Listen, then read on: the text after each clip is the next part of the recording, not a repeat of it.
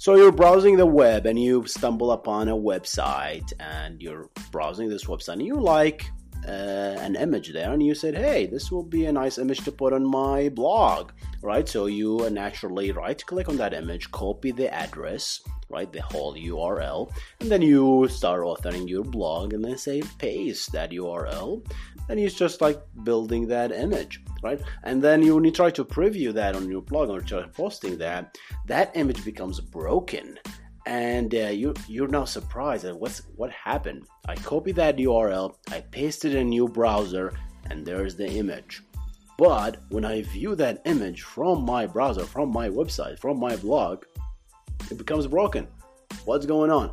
This is what is referred to as cross origin resource sharing, and this is will be the topic of this podcast coming up.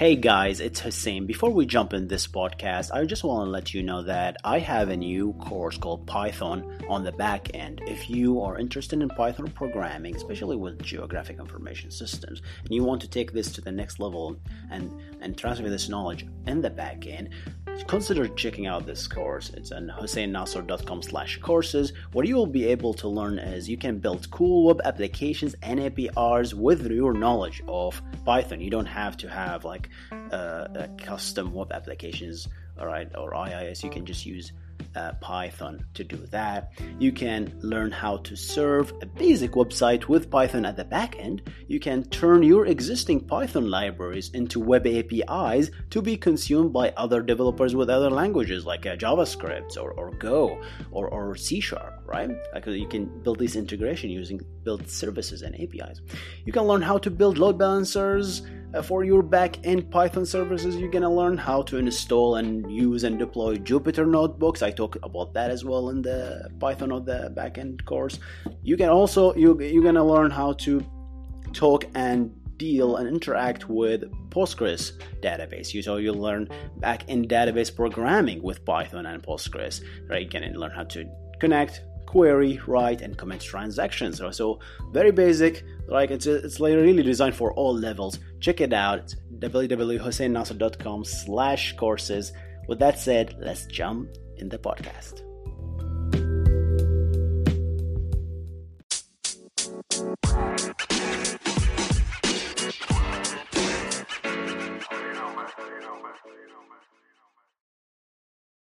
What's up, y'all? This is your host Hussein Nasser from iGeometry, where we discuss software engineering and GIS by example. In this episode and podcast, we will discuss CORS or cross origin resource sharing.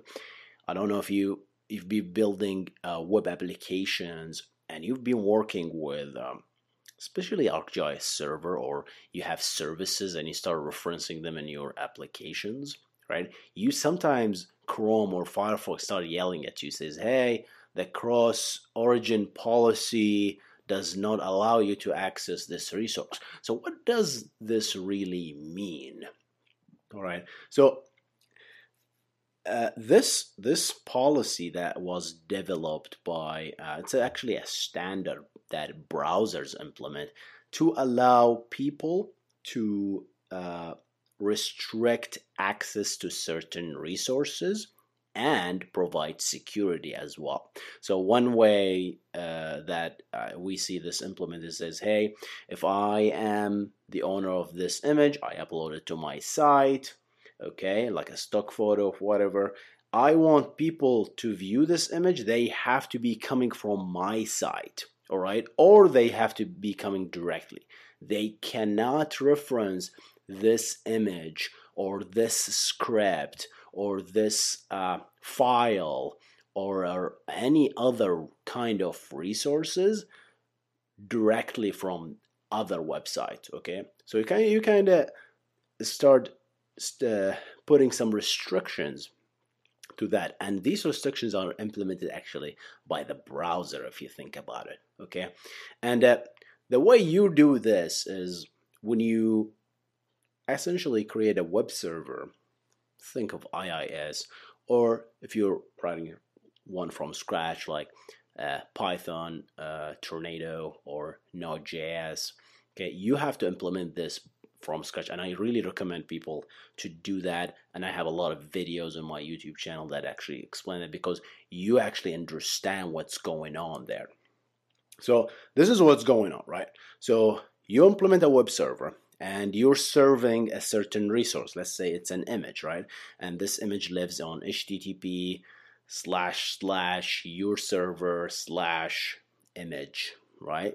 And then another slash okay so there is this route slash image on your web server actually correspond to some code on your server and that code will will ask the web server says okay this is someone requested slash image. What do you want me to do? Okay and the server in this case says okay slash image is actually uh will we will look through this folder and we will pull that particular image. So we will need to return a blob a kind of binary format. That's the content type and then content type is actually an image. And then we're going to return a bunch of headers for the for the request right? That's we're building up the response essentially. And part of this response you actually tell the uh that the the one who make request what are the allowed methods. What are the allowed origins to access this resource right? If you do not put these headers on your uh, essentially on your web server you cannot access this outside the original resource. So that means if you try to view this image or if you try to view this script like I say this is a JavaScript file let's say this is an ArcGIS server service even right ArcGIS server takes care of that out of the box for you. It's always allowing all origins, I think, by default. Okay, so you will essentially you won't be able to reference this in in a script that you create, right? ArcGIS Online does that as well. Like when you when you try to access ArcGIS Online, by default, ArcGIS Online allows all origins, and you can change that if you own your own organization. Okay, in ArcGIS Online, you can specify like, hey, this kind of web map, this kind of content, I only want people from these origins, www.example.com, www.acme.com, to to pull this kind of resources. This is to allow to to prevent people from writing scripts and hosting them somewhere else and uh, start using your resources without uh, paying you for example right? So that's a that's that's a way to do it essentially okay? And the the way so that's that's the the back end infrastructure okay? And another important thing i don't want to dive try to dive into it maybe i'll try to make a video about it uh, to, to dive into the deep details and maybe some examples right i'll try to work on this hopefully this weekend but uh, in general, what happens here is there's um, HTTP has different methods, right? And you might be familiar with these methods called get and post, right? And uh, one of these methods is called options, okay? And if you decide to implement options on your web server, you can tell the requester, whoever request a certain resource from your web server, you can tell it what are the allowed methods, what are the allowed origins. And uh, if you put like a, an asterisk uh, next to the allowed origin, everybody will be able to consume that. Okay, and I, I'm pretty sure like uh, if you wanted to enable that at one point, you have added that one line of code, or in IIS you can actually configure that which is essentially it's just code at the end, right? If you think about it. So that's the options. The options is important. The, they call the pre-flight. So what the so so once you implement options, you're good at the server level, right? So it's very important to understand that this is server level configuration. It's not a client level configuration, right? So let's go back to the client now, which is the browser, right? I have a browser. I am visiting uh, a web page, and that web page is referencing an image from another web page, and that image, let's say, is hosting uh, is hosted on on a server uh, on a certain website, right? It's a different address, okay. And the first thing the browser does is say, hey, there is an image, but it's not from the same domain. From it's not from the same website that uh, you're currently visiting. So the first thing the browser does is it sends a pre-flight options request to that other server. It says, hey, am I allowed to actually fetch this thing or not? So it will ask options, and then obviously the server from that that image website will reply with will, will say, hey, yeah, you you're cool you can actually everybody is allowed to access this image. There's an asterisk, or maybe hmm, only www.example.com can fetch this, or only this list, or maybe says, hey, you cannot actually do an option on me. I'm sorry, nothing is implemented. So you can get all these kind of things based on what is implemented on the web server and what is what is returned as a result. Okay, and. Uh, yeah, so that's the first thing the browser does. It sends out pre-flight options. It's a very lightweight uh, request and it's a very lightweight response because it doesn't have a body essentially. It's just like very, it just have a bunch of headers, tells, tells the browser what to do. Once the browser does that, it caches the information so it doesn't have to like always request that thing. It's very expensive to make request, obviously. So it will have this information, will keep them, and will make a decision. Either if you can consume this resource, it will say, okay, let me go ahead and fetch it for you. Okay.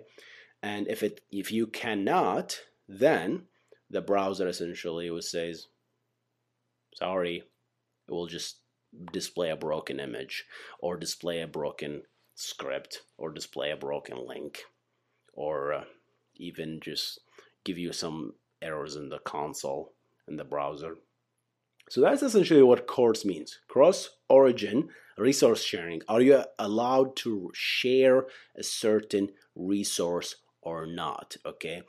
And uh, if you write your own browser, you can avoid all that stuff, right? But who who writes their own browser anyway, right? So this is like a standard. Every browser implements that. It's a security issue. Another reason is like banking, right? Imagine uh, some phishing site implements uh, like uh, the, the Bank of America website, all the resources, I believe 100% they must be uh, restricted to Bank of America website only. Otherwise, I can write like uh, I can literally copy the whole code of HTML in Bank of America, create my own, and call it bank of america.com right? And then create a phishing website. And then I start referencing the scripts that of the Bank of America and send you the link, and you will never know, right? So Bank of America will have to block requests, right? That is coming from other domains other than Bank of America. And browsers by default allows if you're the same resource, if you're the same domain, it just allows that request. Otherwise, it just have to do this pre-flight options all right guys hope you enjoy this episode uh, it's a friday uh, enjoy the weekend and i am going to see you in the next episode you guys stay awesome